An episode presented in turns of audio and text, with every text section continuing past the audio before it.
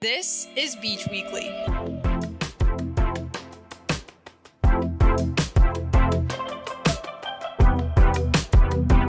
Welcome to season 9, episode 10 of Beach Weekly, a podcast created and produced by Long Beach State student run newspaper, The Daily 49er. My name is Leila Nunez, and I'll be filling in for our lovely podcast editor, Isabel Salaji, as she studies away for midterms.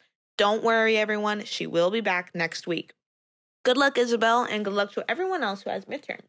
This week, we're keeping it short and simple. I'll be going over campus and city news before I hand it off to Arts and Life editor Katie Gurley on her segment, Son of a Beach.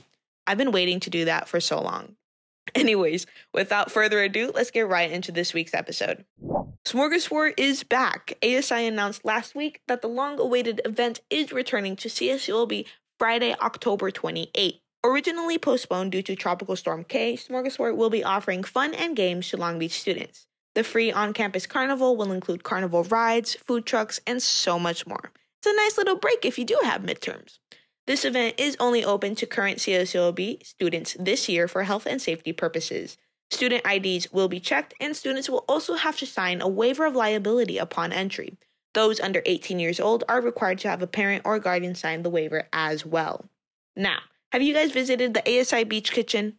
The ASI Beach Kitchen, which opened a few months ago in May, allows for students at CSULB to learn how to cook proper nutritional meals to offer more food options to college students in place of the ramen noodles we all know and love. The kitchen is partnered with off campus organizations such as Long Beach Organic, who have been donating to CSULB since 2020, and they have eight community gardens here in Long Beach. The kitchen is useful to anyone who is wanting to learn how to prepare more wholesome meals, who want to learn how to shop for these nutritional ingredients, and it also offers advice to all students who may be dealing with food insecurities.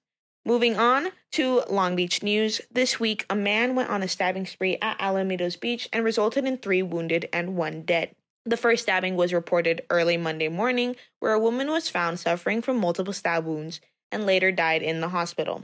The other victims were found at scenes just one minute away from each other. The suspect arrested was identified as Johan Sharp, a 21 year old man of Long Beach who is said to be experiencing homelessness. In world news, British Prime Minister Liz Truss quit Thursday after 45 days in office, becoming the shortest serving leader in the country's history. Truss was anointed on September 6 in place of former Prime Minister Boris Johnson. Liz Truss's failed tax cut plan led to a rebellion within her own party. This plan significantly affected the value of the pound and drove up the cost of mortgages in the UK. The country is currently facing a cost of living crisis and an unstable economy. And now the Conservative Party is currently in the process of a new leadership election. All right, and that's it for news. Now let's hand over the mic to Katie Gurley for her pop culture portion of the pod. Hey everyone, this is Katie, and I'm here today to talk about some of the hottest topics in pop culture this week in a segment I like to call Son of a Beach. Hallelujah. Y'all, a miracle must have happened because Selena Gomez and Hailey Bieber appeared to have made up. The two were photographed hugging and posed closely together for the cameras at the 2022 Academy Museum Gala in Los Angeles on October 15th. As y'all heard me talk on Son of a Beach a few weeks back, you already know that Selena Gomez and Hailey Bieber had rumored beef with each other over the years, and the tension was high whenever they were spotted at the same event. Also, I mentioned them in a segment because of Bieber's appearance on the Call Her Daddy podcast and Gomez documentary coming out. The moment these photos were out in the public, social media went crazy. Talk about an iconic moment for them both. This is great. I feel like our mystery solved, guys. it's like I'm watching the Discovery Channel, like a rare sighting. I don't even know how that even like went down. Imagine them seeing each other at the event. Like who approached who first? Did Hailey go to Selena or did Selena go to Hailey? I feel like Hailey went to Selena first. I'm not gonna lie to like, you know, just bridge that tension away. Like just put it away. I don't know. Ah, it must have been awkward at first, but you know, like the cameras around, they're like, you know. But I'm glad to see this finally solved. I've seen so many memes about this situation. Like, um, I read one on Twitter. Someone posted this is the poses that they did together. Justin Bieber has it as his phone wallpaper. I'm just like people were ready with the memes, but jokes aside, I'm glad that we got this like closing chapter. I'm not sure if it's a PR stunt or if they're actually, you know, closing this chapter and moving on and becoming friends, whether they're not friendly or, you know, just make peace with each other, even though it's rumored. You know, it's been going on for over six years, this rumored beef between the two. I'm just really happy. And Selena stands for what she believes in, which is kindness. And you see it here. After all that she's been through, she's able to, you know, befriend Hailey.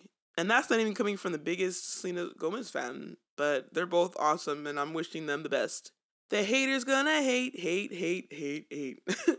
11 time Grammy Award winner Taylor Swift finally dropped her long awaited 10th studio album titled Midnights on Friday, October 21st. This is Swift's first original album within the past two years, and she explained the meaning behind the album on her Twitter following its release. Midnights is a collage of intensity, highs and lows, and ebbs and flows, she said. Life can be dark, starry, cloudy, terrifying, electrifying, hot, cold, romantic, or lonely, just like Midnights. The album is made up of what Taylor said the stories of 13 sleepless nights scattered throughout my life. Swifties and even some music critics are enjoying the new album as it has at least 80% positive rating across streaming platforms. Songs Anti Hero, Snow on the Beach featuring Lana Del Rey, and Midnight Rain are just some of the 13 tracks featured in Swift's album. This album is everywhere, you guys. I work at a big retail place. I won't say exactly who, but there's like a whole display of Taylor Swift albums. There's records too, not just CDs, but records of this new album. And I could say I'm also not a fan of her music now. I prefer her older songs, like her country music, but I know she's re recording her albums, her prior albums, to regain rights to those, which is awesome. I love seeing her stand up for herself. And I'm actually excited for this album. I think I might take a listen because there's some cool titles for this for some of these songs. I've actually heard some of them. Anti-Hero is really good. And I have some friends that are Swifties, like hardcore Swifties, and I want to get their opinion. But before I get their opinion, I want to listen to the album so it makes more sense. But kudos to Taylor Swift for making this album about sleepless nights and I actually suffer from sleep paralysis. So I wonder, I'm curious if there's going to be any songs related to that and how it correlates to her music in general. But anywho, on October 18th, Roxie Washington, the mother of George Floyd's daughter, announced the Floyd family will be filing a $250 million lawsuit against rapper Kanye West also known as Ye, over his recent statements about Floyd's death on the podcast Drink Champs on Saturday. Ye alleged that Floyd's death was due to a fentanyl overdose and denied that Minneapolis police officer Derek Chauvin pressed his knee against the neck of Floyd, which occurred for a total of 9 minutes and 29 seconds during an arrest outside a Cup Foods grocery store. The lawsuit against Ye and his associates include harassment, misappropriation, defamation, and infliction of emotional distress, seeking $250 million in damages, according to a statement from Washington's attorneys. Kanye's comments are a repugnant attempt to discount George Floyd's life and to profit from his inhumane death, said attorney Pat D. Dixon III. We will hold Mr. West accountable for his flagrant remarks against Mr. Floyd's legacy. Following Ye's appearance on Drink Champs, the episode was pulled from social media earlier this week. According to The Hollywood Reporter, a representative for the program said Drink Champs prides itself on its ability to allow a free flow of ideas within the hip hop community. That being said, unfortunately, the recent interview with Kanye West contained false and hurtful information regarding the circumstances surrounding the murder of George Floyd. And all I'll say about this if you mess around, you will find out. And he's definitely finding out. Kanye has been all over the place, but you just gotta be careful. That's all I'll say about this. Mess around and you will find out. And it's finally happening. So it seems like Netflix is starting to understand that we're college students because they announced a lower priced $6.99 plan to start in November. But there's a catch. The basic with ads plan will include 15 to 30 second ads before and during shows and films, as well as contain a smaller selection of content due to licensing restrictions.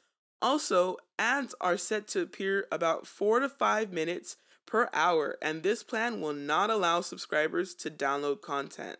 According to NPR, the basic with ads plan will be available in 12 countries and will roll out in the United States on November 3rd.